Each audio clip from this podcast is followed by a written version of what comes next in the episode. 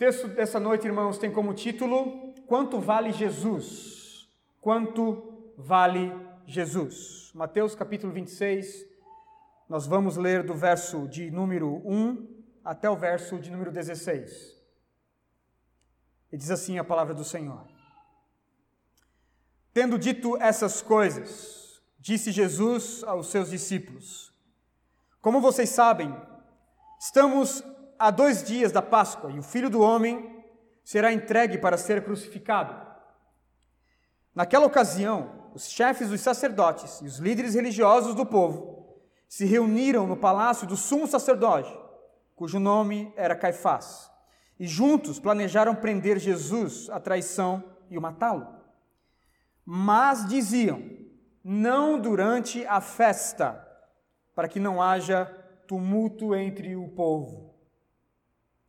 Estando Jesus em Betânia, na casa de Simão, o leproso, aproximou-se dele uma mulher com um frasco de alabastro, contendo um perfume, um perfume muito caro. Ela o derramou sobre a cabeça de Jesus, quando ele se encontrava reclinado à mesa. Os discípulos, ao verem isso, ficaram indignados e perguntaram: por que este desperdício?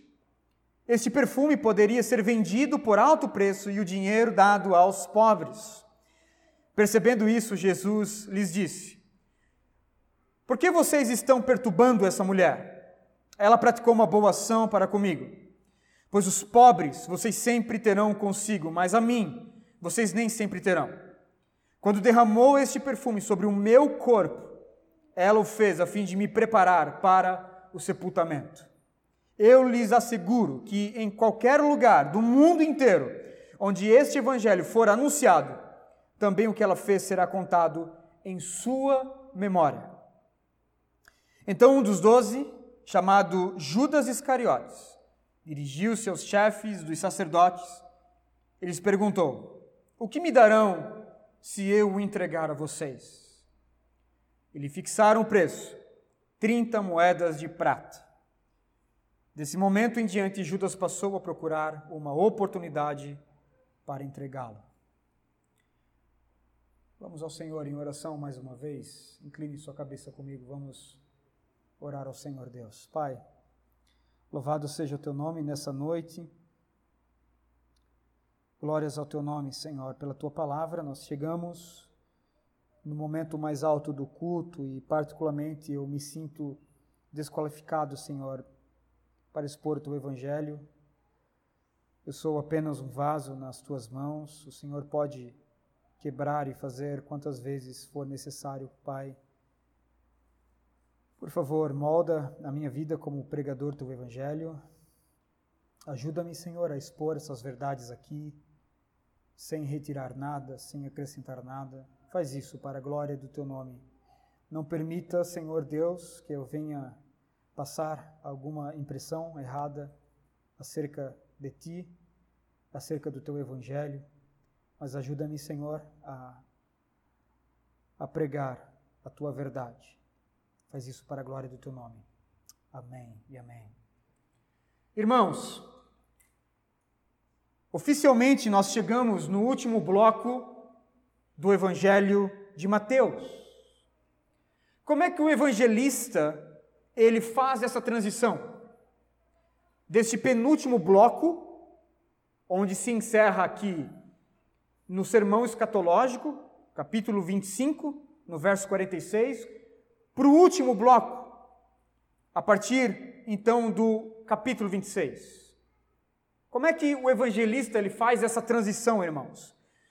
Jesus ele se dedicou a ensinar seus discípulos. Como nós vimos, acerca da queda de Jerusalém, acerca da destruição do templo, e por fim, como nós vimos também, acerca do tribunal final, do juízo final, onde ele vai separar as ovelhas dos bodes. De um, de um lado estarão os crentes, que receberão por graça e merecida a salvação, e de outro lado, então, estarão os rebeldes, os incrédulos, recebendo o juízo. Um grupo vai receber misericórdia e outro grupo vai receber juízo. Como nós vimos, irmãos, esse tribunal ele vai ser glorioso.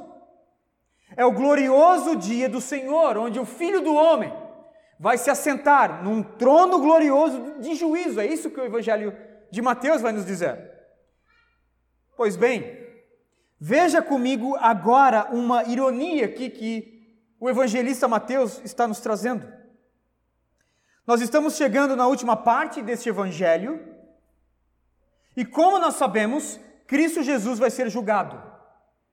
Não é estranho para você isso?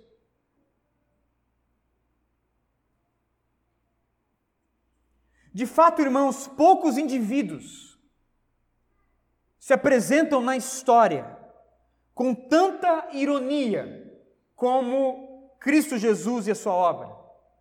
É interessante que Mateus sabia desse fato, dessas ironias, das ironias das ironias.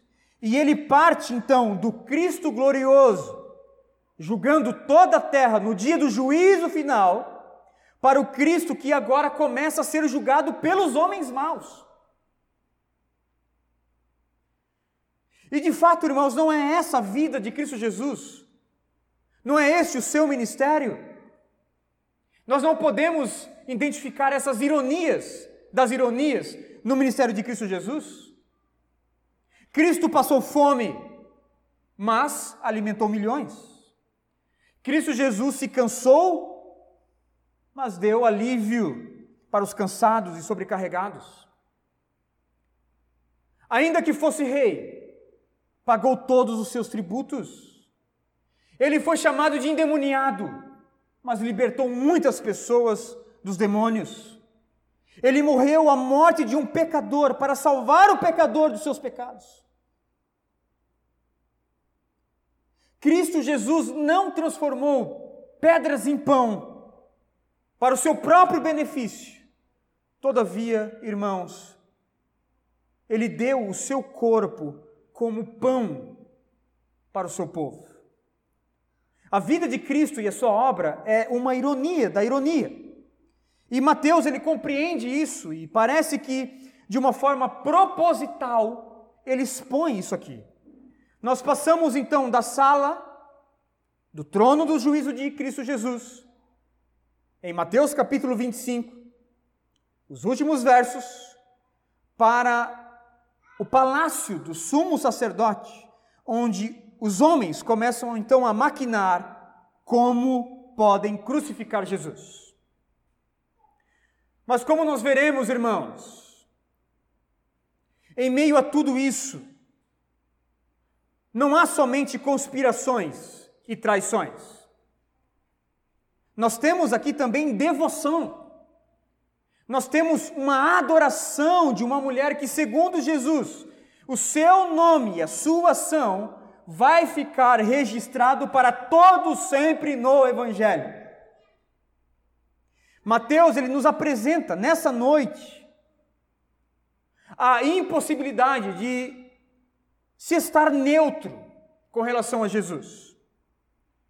Diante de Cristo Jesus, os homens podem ter diferentes reações, mas eles não podem não ter reação alguma. As autoridades religiosas, como nós vimos, querem matar Jesus. Uma mulher demonstra seu amor a Cristo Jesus.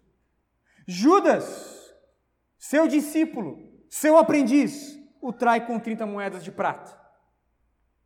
E é dessa maneira então que Mateus ele confronta o seu leitor com a necessidade, irmãos, de se tomar uma posição diante de Jesus. Não há neutralidade para com Cristo. Ninguém fica neutro em sua presença. A pergunta é: quanto vale Jesus para você? Quanto vale Jesus para você? Quanto valeu Jesus para esses personagens aqui, irmãos, que aparecem no texto dessa noite? Vejamos esses três personagens e a reação deles, e quanto Jesus valeu para cada um deles. Primeiro, veja a pessoa de Caifás. Quanto vale Jesus para Caifás? Do verso 1 ao verso de número 5. Quanto vale Jesus para Caifás? O capítulo inicia dizendo: Tendo dito essas coisas, disse Jesus aos seus discípulos: Como vocês sabem, estamos a dois dias da Páscoa, e o filho do homem será entregue para ser crucificado. Verso 1 e verso 2. Tendo chamado então seus discípulos a sós, Jesus ele revelou o que desde sempre havia sido decretado, planejado, desde a eternidade passada, irmãos. Jesus anuncia ao coração dos seus discípulos que a sua morte está mais perto do que nunca, somente há dois dias. Por qual motivo? Por qual motivo Jesus anuncia isso? Em primeiro lugar, obviamente, para preparar o coração dos discípulos que esses eventos vão acontecer de uma forma rápida, irmãos num curto espaço de tempo, apenas dois dias. Em segundo lugar, para assegurar a todos os seus discípulos, a todos os seus discípulos que tais eventos, a sua morte, a sua crucificação, nem mesmo por um milésimo de segundo, vai sair diante dos seus decretos, vai sair alheio ao que foi planejado pelo Senhor. Jesus anuncia aos seus discípulos que ele vai ser crucificado. Todavia, irmãos, Jesus, ele vai ser crucificado porque isso foi decreto de Deus. Isso foi decretado por Deus, isso é plano de Deus, e não porque homens maus simplesmente querem matá-lo. Quem pode atentar contra a vida de Cristo Jesus? Quem pode atentar contra a vida de um Deus? Quem pode tirar a vida de um Deus? Contudo, dentro da história, dentro da narrativa, dentro da realidade das maquinações, enquanto Jesus está se reunindo com seus discípulos, uma outra reunião está acontecendo. Os fariseus, os chefes dos sacerdotes, os escribas, se reúnem ali no palácio do sumo sacerdote Caifás. Jesus prepara o coração dos seus discípulos para a sua crucificação, enquanto Caifás prepara o coração de outros traidores para maquinar contra Jesus. E veja que o plano, segundo esses homens, o plano desses homens aqui, é que Jesus seja morto depois da Páscoa, depois da Páscoa do verso 3 ao verso 5. Naquela ocasião, os, os chefes dos sacerdotes e os líderes religiosos do povo se reuniram no palácio do sumo sacerdote, cujo nome era Caifás, e juntos planejaram prender Jesus à traição e matá-lo, mas diziam: não durante a festa, isso é, a festa da Páscoa, para que não haja tumulto entre o povo. Veja que a liderança dos sacerdotes aqui, elas a liderança ela se encontra num grande dilema. Eles querem prender Jesus, eles querem matar Jesus, mas estão perto da Páscoa. Eles querem prender Jesus, eles querem calá-lo, eles querem dar um basta no seu ministério. Contudo, a Páscoa está há dois dias, Jerusalém está começando a ficar movimentada, cheia, e eles pensam então que há uma possibilidade do, do povo, da multidão, fazer um levante contra eles. Eles querem matar Jesus depois da Páscoa. Contudo, a vontade de Deus sempre prevalece. Sempre. A vontade do homem nunca se sobrepõe à vontade de Deus. Deus não queria que Cristo Jesus fosse morto antes da Páscoa ou depois da Páscoa, mas durante a Páscoa. Ora, ele é o verdadeiro Cordeiro Pascal. Ele que será morto, entregue para o pecado do seu povo. Os homens pensam que estão no controle, mas não estão, irmãos. Não estão, nunca estiveram e nunca estarão. O tempo e as ações, todas elas, estão pré-determinadas por Deus que controla todas as coisas. Caifás, aqui com seus amigos, tentaram adiar a morte de Jesus. O que lhes impediu? Os decretos de Deus, a vontade de Deus. Ninguém pode matar Jesus. Ninguém pode atentar contra a vida de Cristo Jesus. Ele é o Senhor Deus. Em João capítulo 10, verso 17 e 18, Jesus disse: porque eu dou a minha vida, eu dou a minha vida para retomá-la. Ninguém a tira de mim, mas eu dou por minha espontânea vontade. Eu tenho autoridade para dá-la e para retomá-la, e esta ordem eu recebi do meu Pai. Nos decretos de Deus, a crucificação de Cristo será durante a Páscoa. Caifás pensou que estaria no controle, mas nunca esteve. Nunca.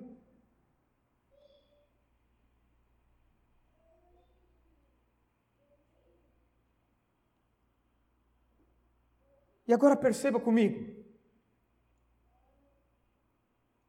que de fato, como foi decretado, a cruz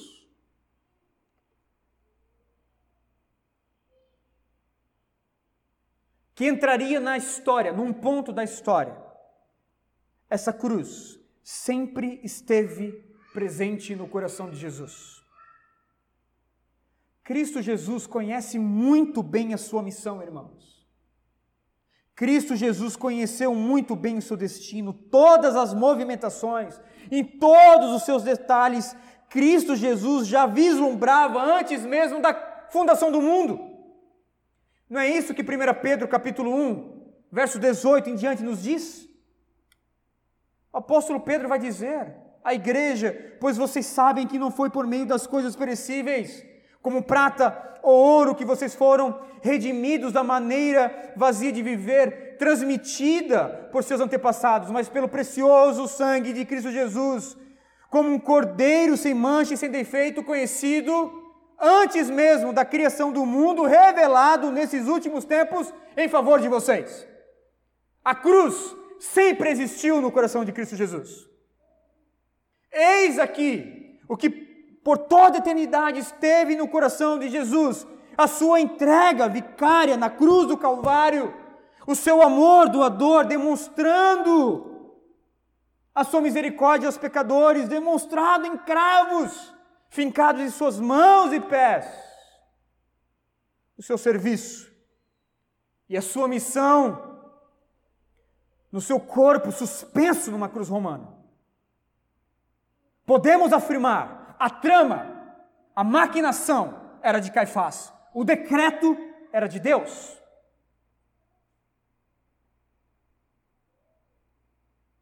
Todavia, veja comigo, quanto Jesus vale para Caifás? Quanto Jesus vale para Caifás? Jesus vale menos do que o prestígio da multidão. Para Caifás, Jesus vale menos do que a predileção do povo. Ele não quer matar Jesus durante a Páscoa porque sabe que a sua reputação poderia cair de uma forma dramática. Para Caifás, Jesus vale menos do que o prestígio do povo. Em segundo lugar, do verso 14 ao verso 16, eu faço uma pergunta: quanto vale Jesus para Judas? Quanto vale Jesus para Judas? Para Caifás, Jesus valia menos do que a predileção, a reputação que ele tinha entre o povo. E para Judas Iscariotes? Diz o texto, no verso 14, que Judas procurou os chefes dos sacerdotes a fim de entregar o seu mestre e amigo Jesus. O texto vai dizer: então, um dos doze, chamado Judas Iscariotes, dirigiu-se aos chefes dos sacerdotes e lhes perguntou: O que me darão se eu entregar a vocês? Se eu o entregar a vocês? E lhe fixaram o preço, 30 moedas de prata. Neste momento em diante, Judas procurou uma oportunidade para entregá-lo. Perceba comigo que Mateus enfatiza aqui que Judas ele era um dos doze. Mateus, ele conhecia Judas, ele sabe, ele fazia parte dos doze. Judas, o discípulo de Jesus. Judas, alguém que foi chamado para entrar na escola apostólica, nomeado pelo próprio Jesus. Judas, aquele que presenciou milagres, aquele que ouviu todos os, a, a, toda a mensagem de Cristo Jesus e caminhou com ele em toda a Judéia, em toda a Galiléia, em Samaria, por três anos. Judas, aquele que foi amado, aquele que foi ensinado juntamente com todos os outros. Todavia, de acordo com João capítulo 17, verso 2, Judas era um filho da perdição. Era um filho da perdição. Judas deu ouvido, irmãos, ao diabo e se deixou levar então pelas suas amargas ambições. Jesus anunciou que seria morto e somente depois então Judas o entrega para os sacerdotes. Veja que ele desejou fazer parte daquilo, fazer parte da maquinação dos sacerdotes.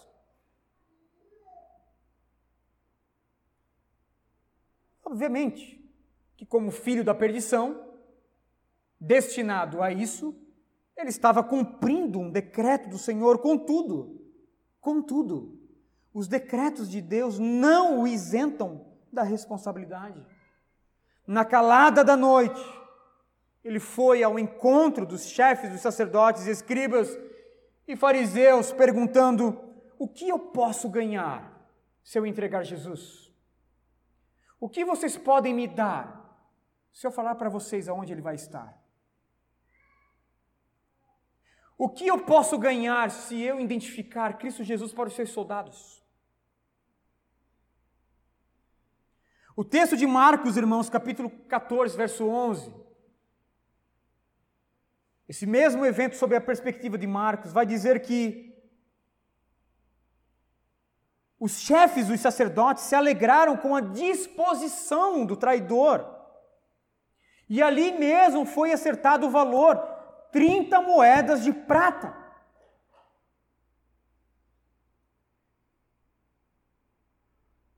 E o que é surpreendente, veja comigo que Judas nem dá ao menos uma contraproposta. Para ele é razoável o valor, 30 moedas de prata, ok? Lhe caiu bem aos ouvidos. É muito provável que se esses chefes, os sacerdotes aqui, oferecessem menos, Judas aceitaria sem problema. E a pergunta ainda persiste: quanto vale Jesus para Judas? Para Judas, Cristo Jesus valeu menos do que 30 moedas de prata. A pergunta é: quanto é 30 moedas de prata? Existe, existem duas possibilidades, irmãos, para a gente fazer uma contagem aqui. Se fossem moedas de ciclos, seria equivalente mais ou menos a 120 dias de trabalho. Se fossem denários, seria o equivalente a 30 dias de um, de um serviço de um soldado romano ou de um trabalhador que trabalha de uma forma manual. De qualquer maneira, Cristo Jesus para Judas, ele valeu mais, menos do que 30 moedas de prata. Interessante saber que em Êxodo, capítulo 21, verso 32, 30 moedas de prata de ciclo, de prata de ciclo, ou seja, o de valor maior, o de valor maior, de 120 dias de trabalho, ele era o preço máximo que poderia se pagar num escravo, num um servo que havia sido então né, chifrado por um boi. Um escravo que talvez teria ali um osso quebrado, uma costela quebrada, ele era meio manco, não poderia exercer o seu trabalho de uma forma digna. Êxodo capítulo 21, verso 32 vai dizer que você não poderia pagar mais do que 30 moedas de prata num escravo doente manco. Ou seja, para Judas, Jesus valia menos do que um servo com um osso quebrado, manco, doente. Por uma soma tão miserável, irmãos, Judas traiu o seu mestre. Para Judas, Jesus valia menos do que um escravo, do que um servo inválido. Agora,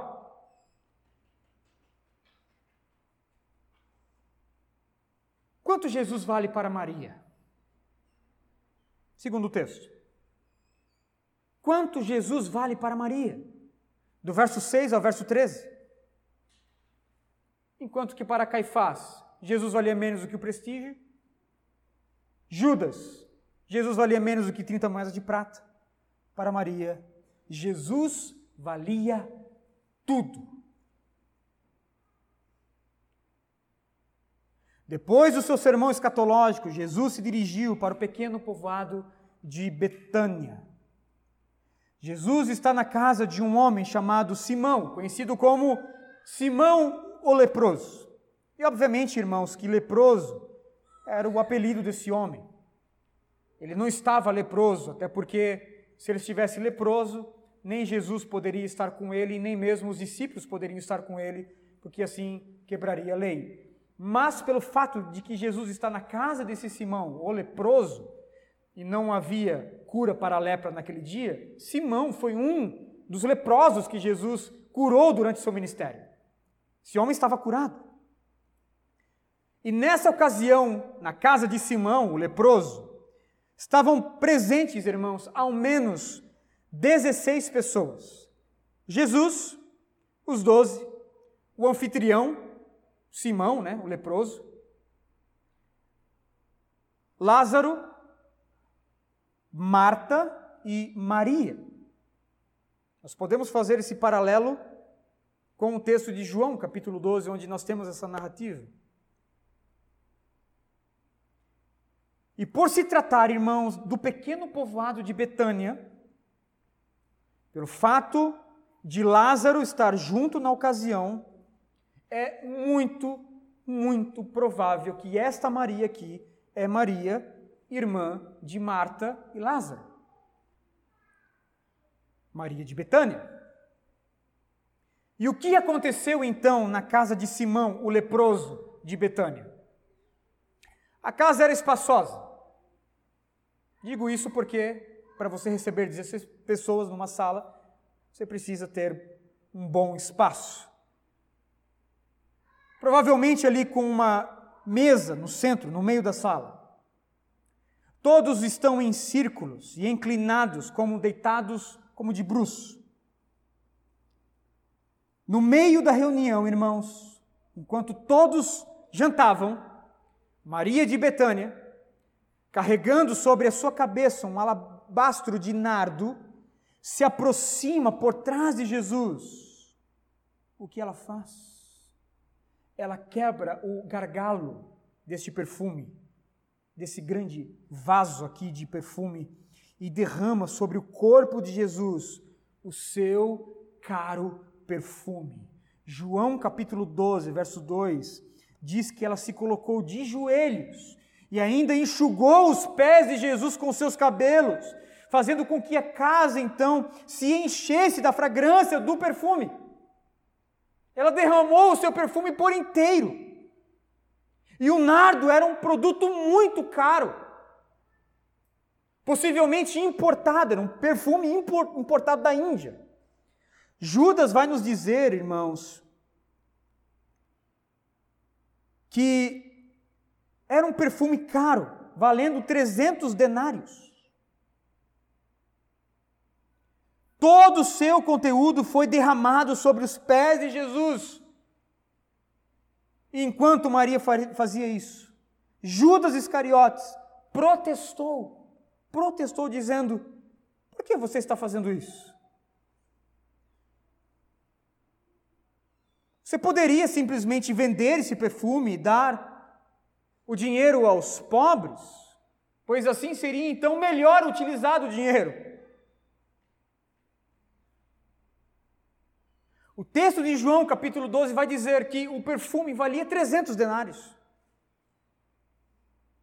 Ou seja, compara ali ao, as moedas de prata, as pratas de denário, o perfume valia não menos do que um ano de serviço braçal. Um ano de economia de um trabalho de serviço braçal. 300 denários segundo Judas. Todavia, irmãos, Judas estava enganado. O perfume derramado aos pés de Jesus para Maria valia muito mais do que 300 denários.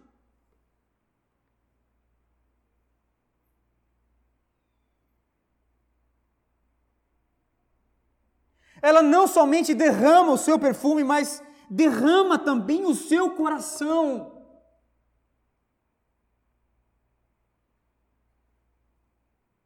É mais do que um perfume, é devoção. É mais do que uma unção, irmãos, é adoração. Não é desperdício, como Judas disse, mas o maior e melhor investimento que alguém poderia fazer naquele momento. Perceba que Judas está completamente enganado aqui, fazendo um contraste com Maria, porque perceba que Judas criticou Maria por perder, desperdiçar o seu perfume, contudo, Judas desperdiçou a sua vida. Maria sabe que este ato não é em vão, é muito mais do que um perfume, não é sem valor e de maneira alguma será um desperdício. Jesus seria morto em alguns dias. E essa mulher aqui sabe, Maria sabe. Os discípulos não estavam ainda preparados.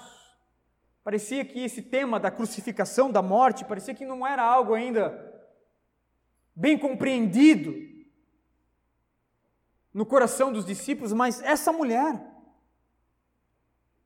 parece que ela compreendeu a mensagem, porque o próprio Jesus vai dizer por que vocês estão perturbando essa mulher? Ela praticou uma boa ação para comigo, pois os pobres vocês sempre terão consigo, mas a mim nem sempre terão.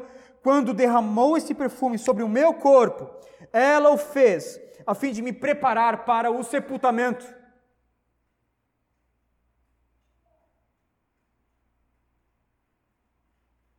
Note comigo que o momento aqui, o momento, não é um momento de filantropia. Não é um momento de boas ações, irmãos. De fato, como nós vimos no texto anterior, na parábola das ovelhas e bodes, uma das marcas distintivas da verdadeira ovelha, da verdadeira ovelha de Jesus é o cuidado com os pobres e necessitados. Aquele que tem fome, aquele que tem sede, aquele que está nu, aquele que é estrangeiro, aquele que está encarcerado. Porém, nenhum serviço é maior do que a adoração da ovelha ao seu pastor. Boas obras, caridade, boas ações aos necessitados são importantes, mas a devoção, a adoração é vital, irmãos. Jesus estava a poucas horas da sua paixão. Neste momento nós não temos aqui filantropia, não é hora para filantropia, é hora para adoração, é hora para devoção. E mais uma vez, Maria escolhe a melhor parte. Lembra quando, quando Jesus estava na casa de Marta e Maria? Marta estava ocupada com muitas coisas, Maria estava aos pés de Jesus. Jesus disse: Maria escolheu a melhor parte. De fato, Maria novamente escolheu a melhor parte. Ela estava realizando uma excelente ação, devoção ao Senhor Deus. Há um tempo para ministrar aos pobres. Há um tempo para ministrar aos doentes. Há um tempo para ministrar, irmãos, aos encarcerados. Há um tempo para discipular os novos crentes, a levar outros ao conhecimento de Cristo Jesus. Há um tempo para o estudo rigoroso do ensino da palavra de Deus. Mas acima de tudo, o que o Senhor exige do seu povo é a sua verdadeira adoração, sem a qual todas as outras coisas que se pode fazer em seu nome vai ser sem valor, vai ser vazio. Maria aqui não pergunta quanto vai custar. Maria pergunta: o que eu posso dar a Cristo? Maria não pergunta quanto isso me vale. Maria pergunta o quanto Cristo me vale. A pergunta de Maria, irmãos, é a mesma de Davi no Salmo 116. Davi foi um agraciado, foi salvo de uma forma imerecida, de uma forma graciosa, misericordiosa pelo Senhor. Salmo 16, a partir do verso 12, Davi vai perguntar: O que eu daria ao Senhor por tão grande salvação?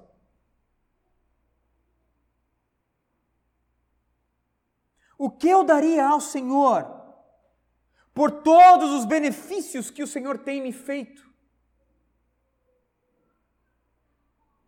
Davi vai responder: Tomarei o cálice da salvação, invocarei o nome do, do Senhor.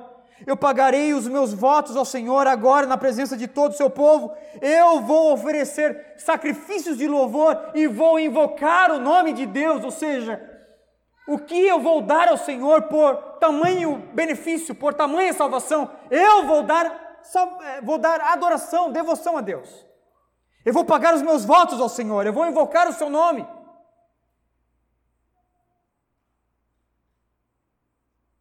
Essa é a única forma, irmãos, que nós podemos fazer para retribuir a Deus os seus benefícios.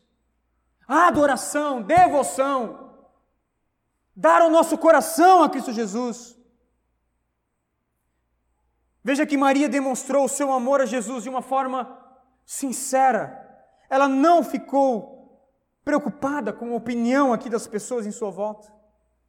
Ela não buscou em nenhum momento aprovação das pessoas, nem mesmo recuou diante das suas críticas.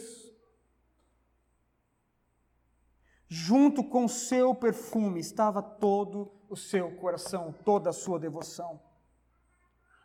Ela quer expressar a sua gratidão.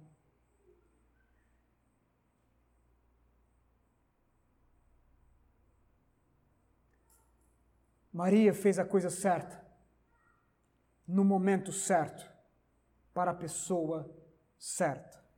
Por isso, Jesus disse que essa ação seria perpetuada pela história o seu nome e a sua devoção, a sua adoração, seria trombeteada, irmãos, nos ouvidos do mundo por meio da pregação do Evangelho.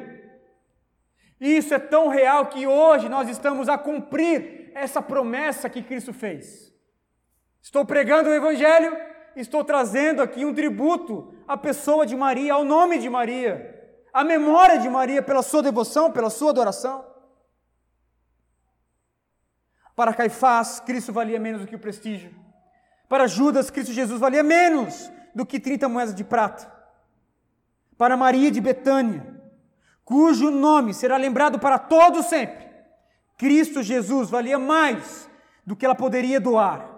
Por isso ela doou, ela colocou o seu coração, a sua adoração ao máximo ao derramar, ao quebrar aquele vaso de perfume, ao enxugar os pés de Jesus com seus cabelos, completamente quebrantada, emocionada, maravilhada com a presença de Jesus. A pergunta que eu faço é: para nós, nessa noite, quanto Cristo vale para nós? Quanto Cristo vale ao seu coração?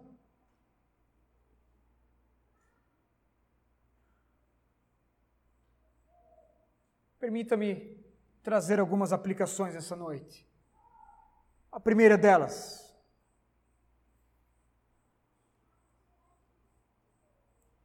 Recorra, recorra aos pés de Cristo Jesus. Recorra aos pés do nosso Senhor e Salvador Jesus Cristo.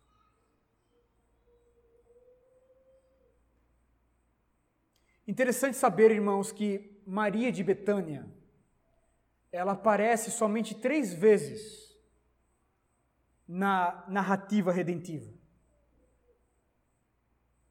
Ela aparece em Lucas capítulo 10, verso 39, e ela está aos pés de Jesus para ouvir a sua mensagem, para ouvir o evangelho.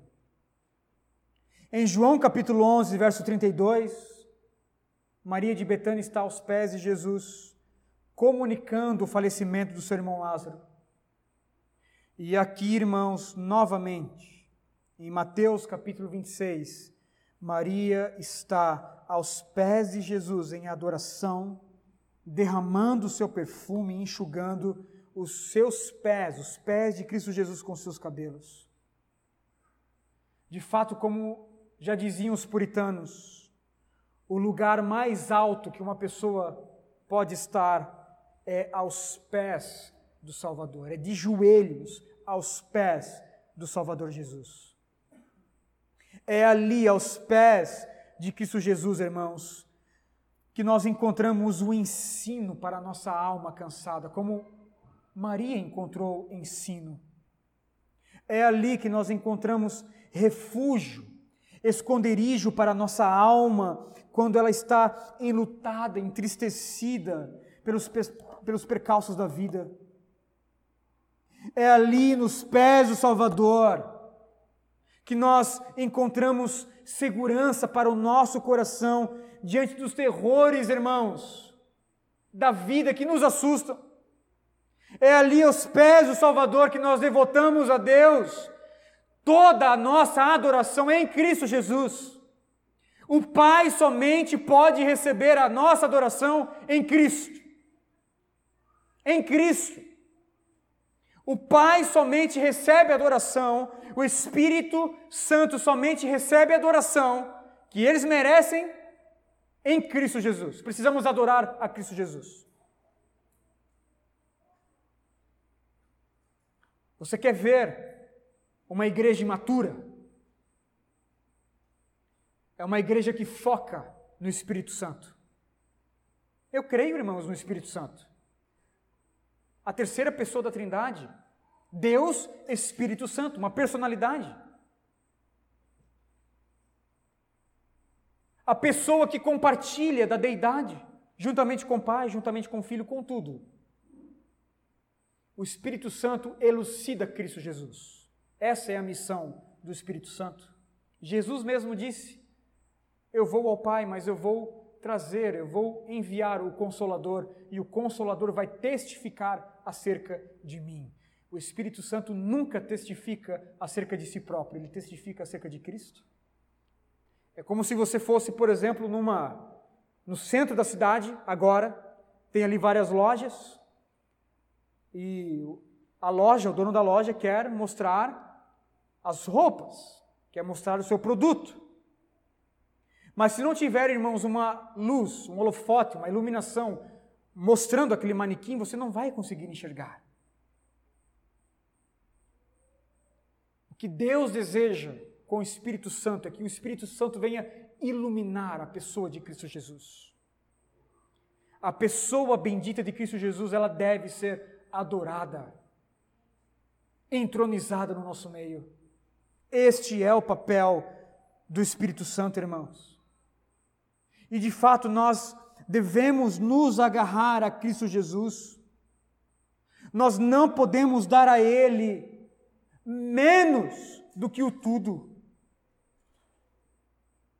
Nós podemos ter uma boa estrutura, podemos ter uma boa teologia, irmãos, podemos ter as doutrinas muito bem embasadas, ao mesmo tempo que nós simplesmente nós estamos dando migalhas para Cristo Jesus. Como pode?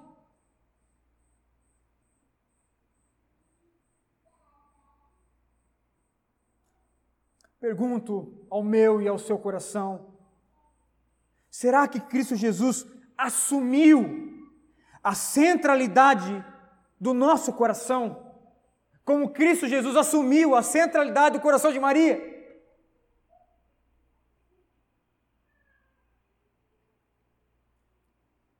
E aí permita-me aqui trazer que por vezes nós nós damos ouvidos à sugestão do Judas. Poxa, esse perfume poderia ser vendido e dado aos pobres.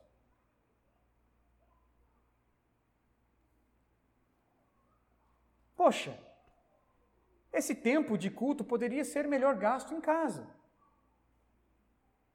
Poxa, mais um ano que eu estou me comprometendo com uma, uma família missionária, sustentar uma família missionária. Talvez esse dinheiro que eu estou dando a essa família missionária aqui, eu poderia reverter para a parcela de um carro.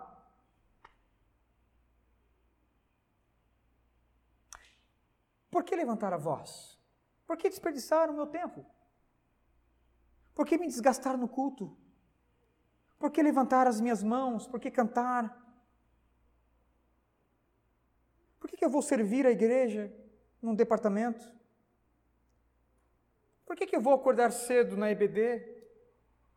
É um desperdício, eu posso melhorar, eu posso simplesmente ah, dormir melhor, eu posso acordar um pouquinho mais tarde, ter o corpo então revigorado.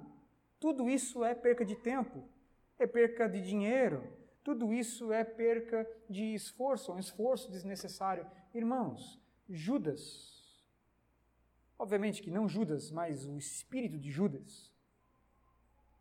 E quando eu digo espírito de Judas, não é nada né, como os, os kardecistas falam, mas ah, essa, esse, esse sentimento, essa voz de Judas, por vezes está soando no nosso coração. Isso é perca, isso é perca de dinheiro, cara. Por que, que você vai dizimar? Por que você vai ofertar na igreja? Por que você vai gastar o seu dinheiro numa conferência? Por que você vai mais um ano se comprometer com uma viagem missionária, com uma família missionária? Poderia fazer diferente.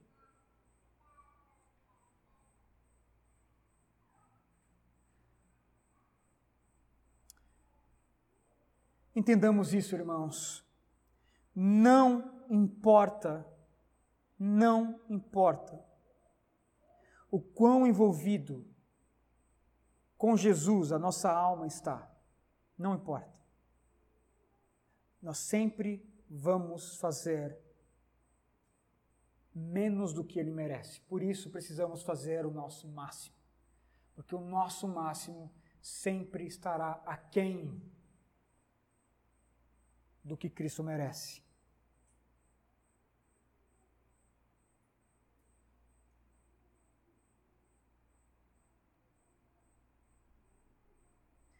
Perceba que Cristo Jesus, mais uma vez, ele anunciou a sua cruz. A cruz que no seu ministério ele vislumbrou durante né, praticamente toda a vida. Principalmente agora no seu ministério, três anos de ministério, vislumbrando a cruz maldita. E o que nós temos na cruz maldita, irmãos? Deus se doando ao máximo. Deus se doando ao máximo. Deus se doando em tudo, na vida e na morte do seu filho Jesus. Se Deus doou o seu máximo na vida e na obra de Cristo Jesus, por que não dar a Cristo Jesus o nosso tudo e o nosso máximo? em resposta a esse tudo que Deus fez em Cristo Jesus por nós. Segunda aplicação. Precisamos possuir emoções saudáveis e precisamos usar essas emoções saudáveis de maneira correta. Se algo que nós podemos afirmar, irmãos, é que Maria aqui, ela está encharcada de emoções.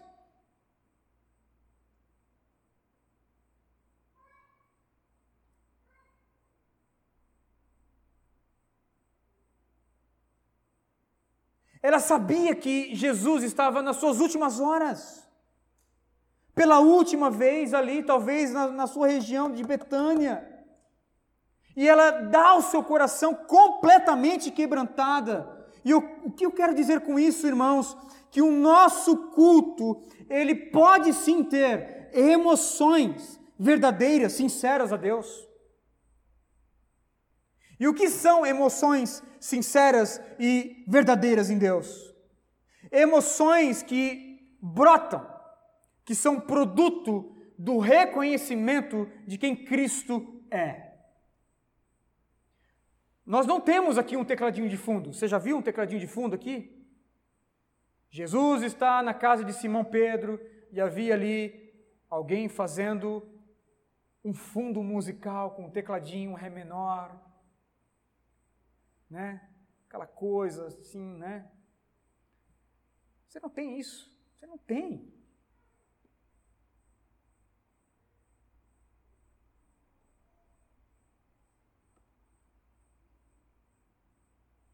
Você não tem aqui uma luz baixa?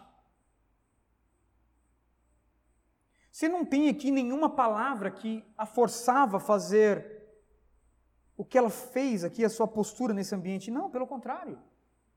Ela estava numa casa de, um, de uma outra pessoa, de Simão o leproso, exceto a sua irmã Maria, a sua irmã Marta, ela era a única mulher ali no ambiente, um ambiente completamente, né, na sua maioria de homens, e ainda ouvindo críticas. O momento era completamente desfavorável, mas Jesus era o centro da vida dela. O que ela fez, irmãos, foi completamente espontâneo e verdadeiro. As lágrimas, o choro, o quebrantamento, o dobrar de joelhos, irmãos, eles podem acontecer num culto ao Senhor Deus. Eles podem acontecer. Eles podem acontecer lá na sua casa.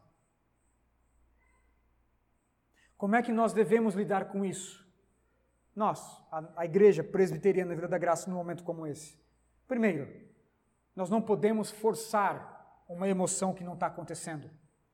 Nós não vamos fazer um fundinho musical, nós não vamos reduzir a, a luz para que você venha se sentir melhor, né? um ambiente, ah, um ambiente espiritual, ah, aleluia, ah, meu Deus, aí aquela, aquelas palavras assim, ah, e tal, né? Aquele embalinho, aquela coisa, aquele mantra, aquele louvor de duas horas, repetindo um milhão de vezes, poderoso Deus, sei lá, ah, você não tem, né? a gente não vai forçar a barra para que isso aconteça. Por um outro lado, nós não vamos frear, irmãos, emoções que, por meio do do maravilhamento da pessoa de Cristo possa acontecer entre nós. Cristo é real. Cristo está entre nós. Emoções podem ser sentidas aqui. Emoções podem ser sentidas, irmãos. Cristo está entre nós. Nós estamos cultuando um Deus vivo, um Deus ressurreto que anda, permeia a sua igreja no momento do culto. Cristo está presente. Se alguém um dia se quebrantar, vai se quebrantar pela presença de Cristo Jesus. Talvez por meio da palavra, por meio dos louvores cristocêntricos. Há um grande perigo nas igrejas reformadas, e é muito fácil, irmão, sempre aplicar textos para igrejas de outras linhas teológicas, mas deixa-me fazer uma aplicação para nós reformados aqui. É comum você ver em muitas igrejas reformadas não uma tradição reformada, mas um tradicionalismo morto, engessado na hora do culto. São muito bons ali na prática litúrgica do culto, nada sai Nada sai do controle. Se um alfinete cai no chão, o pastor já olha, já fulminando quem né, deixou aquele alfinete cair. Aquela coisa onde parece que as emoções não são bem-vindas. Na época do meu seminário, irmãos, eu ouvi uma história de que o pastor havia doutrinado a sua igreja de tal forma que era tudo bem cronometrado ali, né? E o pastor começava o culto sempre da mesma forma. Que a graça e a paz do nosso Senhor e Salvador Jesus Cristo esteja com toda a igreja. A igreja respondia, porque ele doutrinou a igreja, e com o Senhor também. Domingo após domingo, que a graça e a paz do nosso Senhor esteja com toda a igreja. E a igreja respondia: E com o Senhor também. E aí, irmãos, o microfone, certa feita, o microfone simplesmente acabou a pilha. E aí o, o pastor falou: Irmãos, o nosso microfone está com problema. E o Senhor também. De fato, de fato, não dá, irmãos.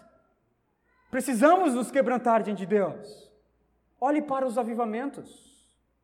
Eu sou, prime eu sou o primeiro aqui a abraçar a, os elementos do culto, o princípio regulador do culto. Todos aqui aprenderam comigo, como plantador da igreja, o princípio regulador do culto. Mas eu sei, irmãos, que quando Deus vem, quando o Senhor Deus desce, algo extraordinário acontece.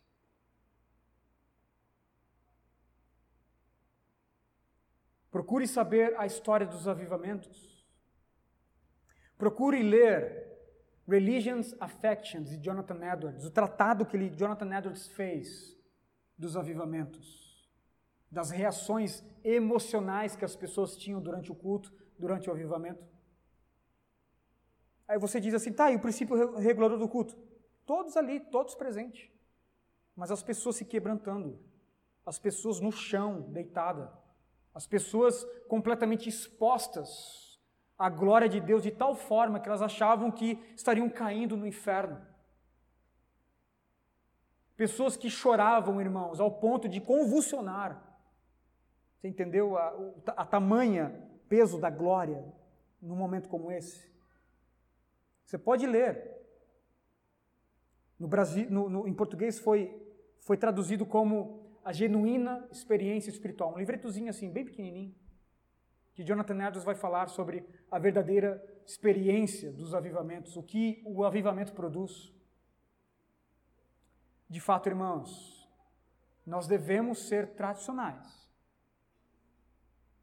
De uma linha confessional histórica. Preservar a liturgia saudável, mas também preservar a emoção saudável. Nós estamos diante do nosso Deus. Amém, irmãos? Amém? Coisas podem acontecer aqui. Joelhos podem ser simplesmente dobrados. As lágrimas podem descer mesmo. Choro, quebrantamento, convicção profunda de pecado. Tudo isso pode acontecer no culto. Como aconteceu com Maria, pois Cristo era o centro do coração de Maria. Ora, Cristo não é o centro do nosso culto? Isso pode acontecer. Quanto Cristo vale para nós?